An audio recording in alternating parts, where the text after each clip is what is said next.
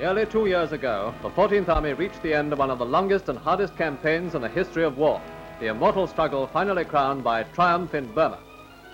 Since those far-off times, the men who wear the Burma Star have gone their separate ways. But now, at the Royal Albert Hall, comes a day of reunion, the first the jungle fighters have had since VJ Day itself. Meeting on a day that must have recalled the Burma climate, 5,000 veterans exchanged memories and sang the old songs.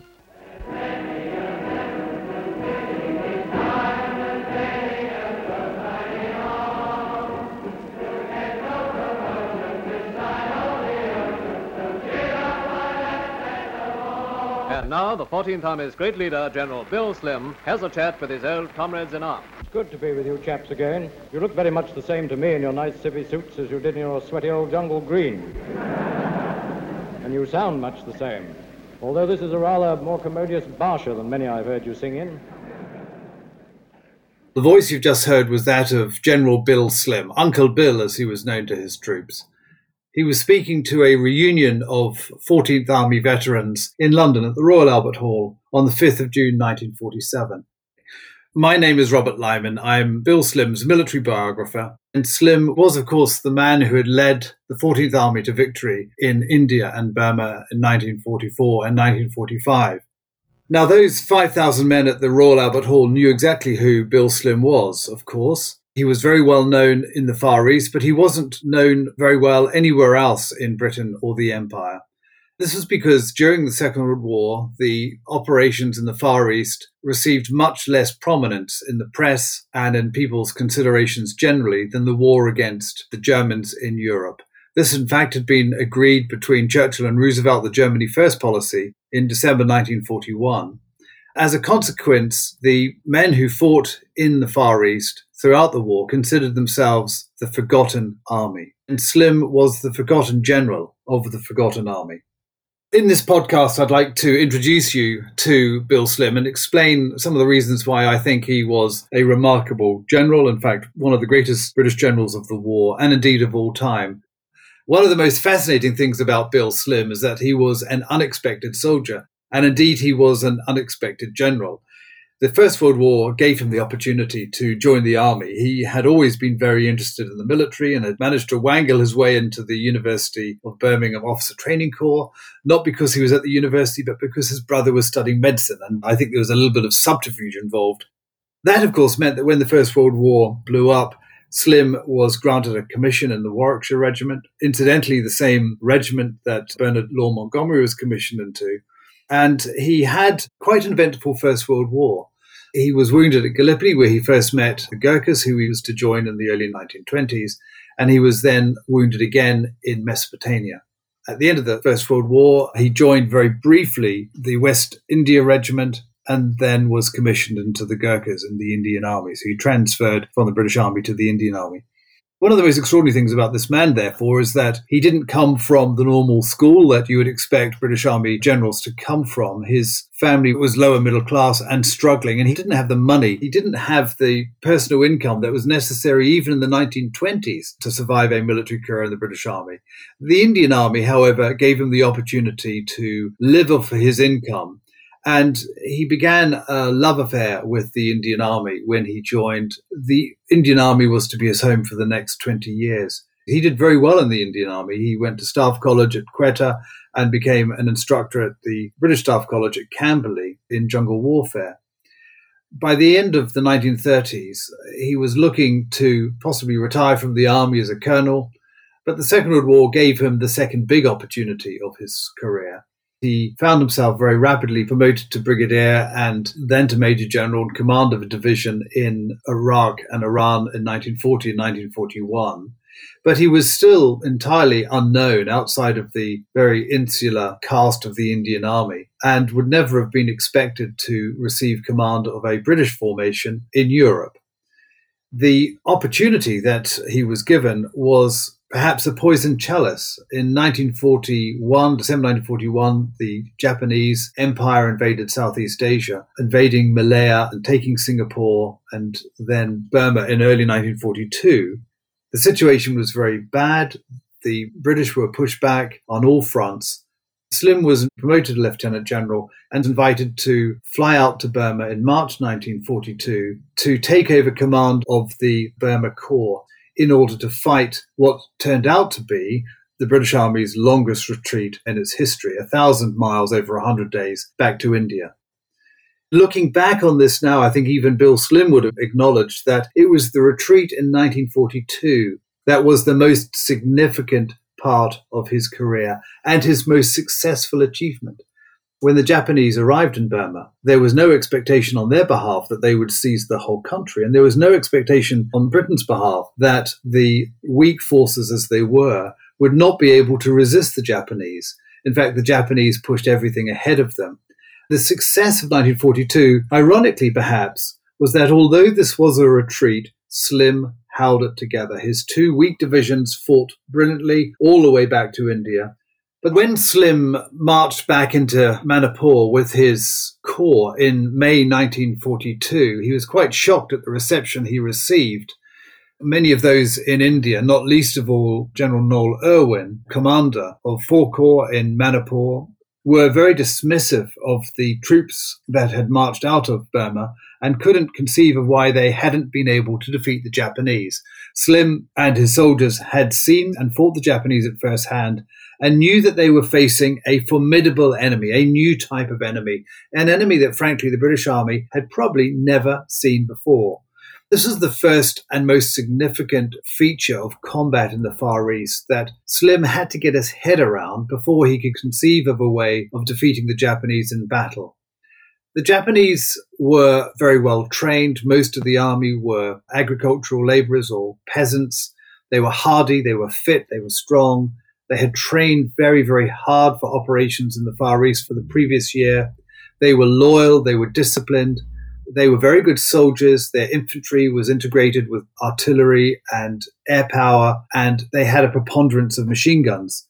So these very poorly trained British and Indian soldiers in 1942 in Burma frankly hadn't seen the like when the Japanese arrived in the country. So when Slim came back from Burma into India, he had to sit down and work out how on earth the British and Indian armies could ever defeat the Japanese in battle again if they were given the chance. The whole of that monsoon period, the monsoon rains began in the May and ran through till October. Slim was given command of 15 Corps, and he spent a lot of that time thinking through the issues associated with preparing soldiers for fighting this most formidable of enemies. He was a thinker. He wasn't dramatically well educated. He had never been to university, but he was a thinking soldier. He had been to Staff College at Quetta. He had lectured at the British Staff College in Camberley. He had also, before the war, gone to the Imperial Defence College in London. He was one of those few very senior officers who had a very significant brain and was able to analyze problems in a coherent way. One of the products of that period of thinking was a recognition that anyone who wanted to succeed in fighting the Japanese had to be confident that they were fighting for a just cause. He called that the spiritual dimension.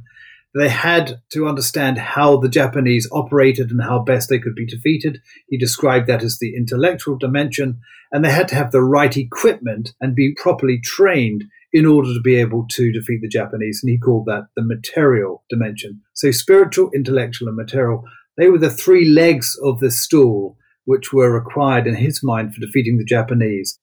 When the monsoons finished in October, November 1942, Slim then took the whole of 15th Corps and started pushing them through a very, very robust training program. He was determined that when his corps, because that's all he had at the time, two divisions, met the Japanese in battle again, they would perform much, much better than they had earlier in the year. And he came up with a list of eight fundamental principles. Principles of fighting in forests, as it was called then, or jungle warfare. One of the things that the Japanese had done is they had managed to move much faster on the ground than the British. They had bypassed the British, who had tended to think about defense in linear terms. We'd lay out our troops in a line. The Japanese bypassed fixed defenses and they tended to move much faster than British commanders could think This gave the British and Indian soldiers fighting the Japanese in 1942 a considerable inferiority complex that needed to be overcome. And I'll just quickly go through the eight principles that he came up with because they really have a significant bearing on the training that was then undertaken. He argued that the individual soldier must learn by living, moving, and exercising in it that the jungle is neither impenetrable nor unfriendly.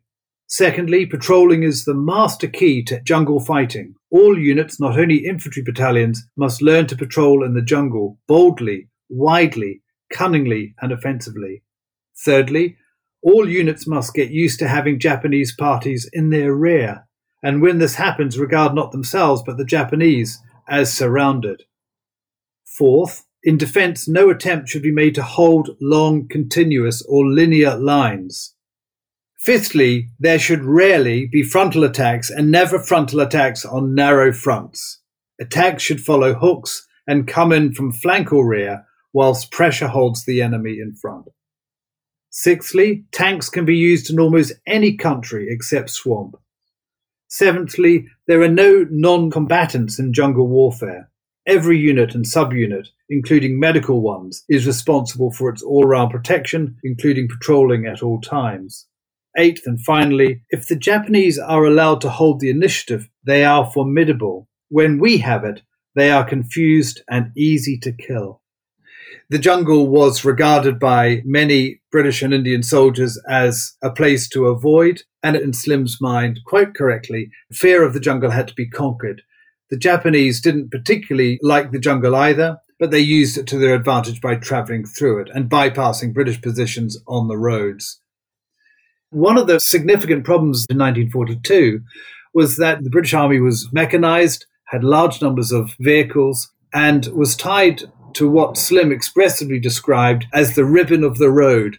Now, if you concentrate all your assets on the roads, they're easy to attack from the air, they're easy to attack by artillery, they're easy to bypass. Slim wanted to be able to get his troops away from this idea that the only way to travel was on the road. They needed to use the jungle in a much more sophisticated way than they did. One of the important things to understand about Slim's ability to think about the nature of the enemy and of defeating the enemy is reflected in these eight principles. But it's more than that. Slim's great legacy in terms of the art of fighting also extends to his thinking through the ways in which he could defeat the Japanese at an operational or even a strategic level. He realized in 1942 a number of principles that he would be able to put into practice in 1944 and 45. One of the hints to that thinking is in principle number three. All units must get used to having Japanese parties in their rear, and when this happens, regard not themselves but the Japanese as surrounded if he was able to ensure that when the Japanese bypassed British and Indian positions, if he could reinforce them and resupply those positions from the air, the Japanese themselves could run around as much as they like on the ground, but being unsupplied themselves would soon be starved and would only survive if they captured British rations and stores and supplies. This is an important discovery and a very important aspect of the changing approach to warfare in 1944. Slim recognized that at the heart of the Japanese military mind was this idea of constant movement, constant advance, constant offensive, and the idea that the offensive would win over everything. Slim realized he needed to be able to stop the Japanese offensive, and prevent the Japanese from being victorious in the offensive.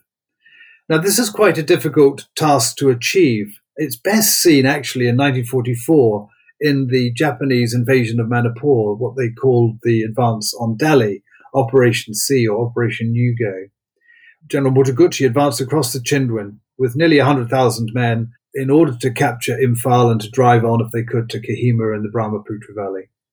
Slim's response was not to confront Mutaguchi along the Chindwin, along the forward edge of his defensive position, but instead he withdrew into the hills. He withdrew away from the Japanese. He pulled the punch, as the old phrase went, because he knew that at some stage, very shortly thereafter, the Japanese offensive would be exhausted. Now, this was pretty bold in itself, and there weren't many people in the British High Command, certainly not in New Delhi, who were responsive to the idea of withdrawing in the face of the enemy. But he had proven in Arakan in February 1944 that he had a solution to this idea of blunting the Japanese offensive. If the Japanese offensive could be blunted, it would then exhaust itself in battle, and better supplied and superior British and Indian troops would prevail. In Arakan in February 1944, it was done by aerial resupply. The troops withdrew into bastions, and those boxes of defending troops were supplied by air, and the Japanese offensive was blunted. In the same way, in Manipur and Assam between March and August 1944, the British and Indian troops withdrew into the hills around Imphal, and the sting was drawn from Mutaguchi's attack. Mutaguchi exhausted himself before his troops were able to strike the decisive blow at the 14th Army defences in Imphal. Now, that took quite considerable courage. It wasn't the done thing, but Slim did it because he had asked himself, how could I have stopped General Iida in 1942? Well, he had the opportunity in 1944. That dramatic success, both in Arakan and Imphal, when I talk about Imphal, I also mean Kohima, was blunting the Japanese offensive into India, destroying the offensive and then breaking that offensive down and defeating the advance completely. What he was then able to do was to turn the tables on the Japanese and conduct an offensive into Burma. So Slim had much more in his armory than the ability to conduct a successful defense of India. He was also able to conduct a very successful offensive into Burma. In my view, this was one of Slim's great achievements and one of the reasons why he is one of Britain's greatest ever generals. You can get generals in history who are very good at the defense, and you can get generals who are very good at managing the offensive. Getting a general to do both is quite unusual. It also requires a general who is able to think first and do afterwards. The story of the offensive into Burma in 1945 was a remarkable story of thinking first. Slim's initial plan was to advance into Upper Burma on the northern side of the Irrawaddy, the eastern side of which was anchored by Mandalay, because the new commander of the Japanese army in Burma had defended forward of the Irrawaddy. He'd sent his troops forward of the Irrawaddy. Slim wanted to be able to defeat those forces in an open battle in countryside that would enable him to use tanks and aircraft, of which he now had a significant superiority over the Japanese. He discovered in December 1944 that the Japanese had withdrawn their troops from the northern side of the Irrawaddy, and Slim was then forced to think about another way of defeating the Japanese in Burma, in what everyone recognized to be a decisive battle around Mandalay.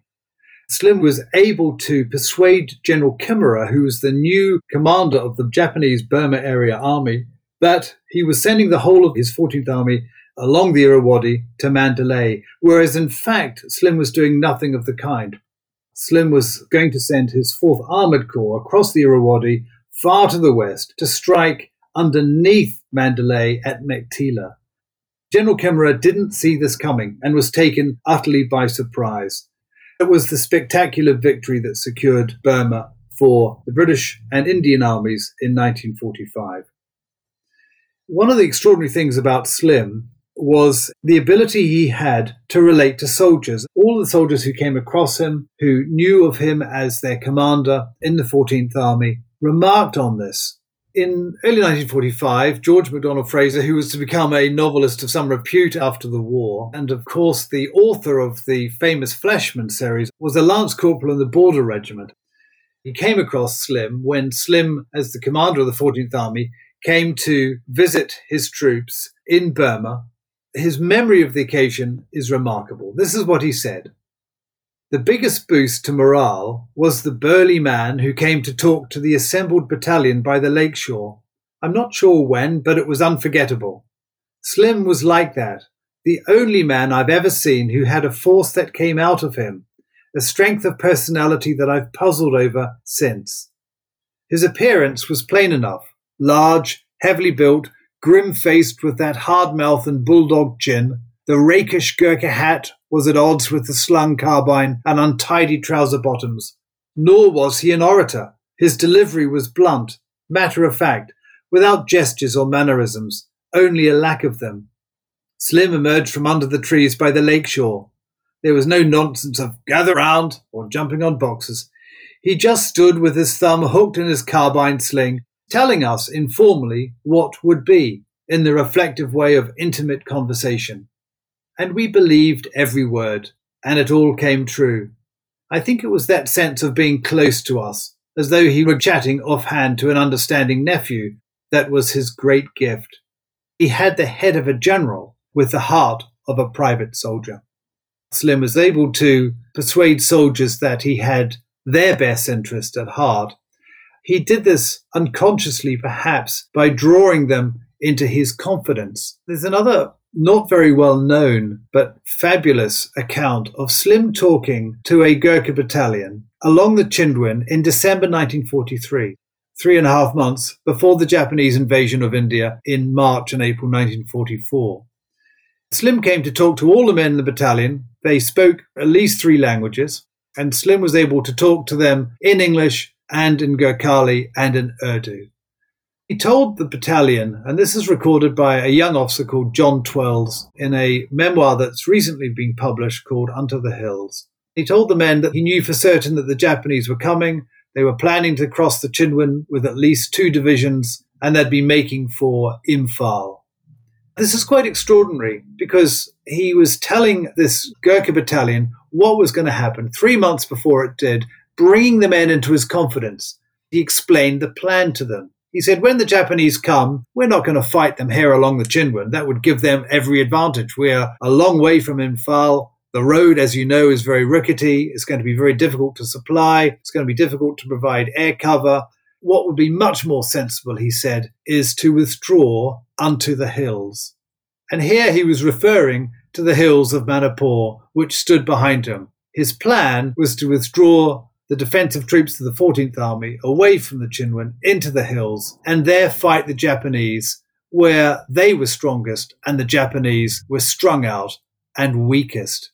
And in bringing the troops into his confidence, he persuaded them that it was doable, that they would win. This is exactly the point that George MacDonald Fraser was making. The soldiers heard him describe what his plan would be in very simple terms. It came to pass, they did defeat the Japanese, and anything was possible.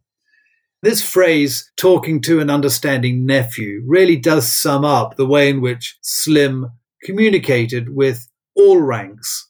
There were no airs or graces about him. He was very matter of fact. He was respected for it, and the troops loved him because of it. One thing no general can ever avoid is relationships upwards with senior officers and politicians, and of course with more junior ones as well. Slim was a master of relationships both downwards and upwards. Mountbatten had his back. Mountbatten came out at the end of 1943 to be the Supreme Allied Commander, Southeast Asia. Mountbatten and Slim got on particularly well. Mountbatten realized very quickly that he could trust Slim. All his recommendations were sound and sensible, not only that, he delivered the victories in battle that Mountbatten so needed for his own credibility. But there were a number of very prickly command relationships in the Far East. One was that between Slim and Wingate.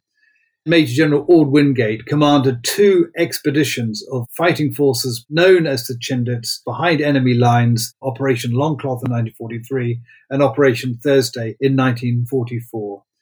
Another was with the commander of the American forces, General Vinegar Joe Stilwell. And the other was with ultimately Slim's own boss, General Oliver Leese. Slim actually got on reasonably well with Wingate. Wingate regarded Slim to be the only man this side of the Chindwin that didn't want him dead. Although Slim's views of the Chindits and what they could achieve were very different to Wingate's. Slim also got on very well with the Americans and with Vinegar Joe Stilwell, even though Vinegar Joe had a very difficult relationship, not only with other British officers and commanders, but with Americans as well. The one relationship that really went badly wrong was the relationship with the incoming commander of Allied Land Forces Southeast Asia, General Oliver Leese, who had come from commanding the 8th Army in Italy. Leese attempted rather cack-handedly to sack Slim. The effort didn't work. Leese was himself sacked and sent home to the UK, and Slim took over command of Allied Land Force Southeast Asia and Leese's place. Then we come to the end of the war. Slim did not regard himself as a rank climber. He wasn't a soldier in order to be able to climb the ranks, and he didn't aspire after commanding the army that he was ultimately given, the largest volunteer army in Britain's history. During the Second World War, the Indian Army, which provided the vast bulk of the 14th Army, provided two and a half million men under arms between 1939 and 1945.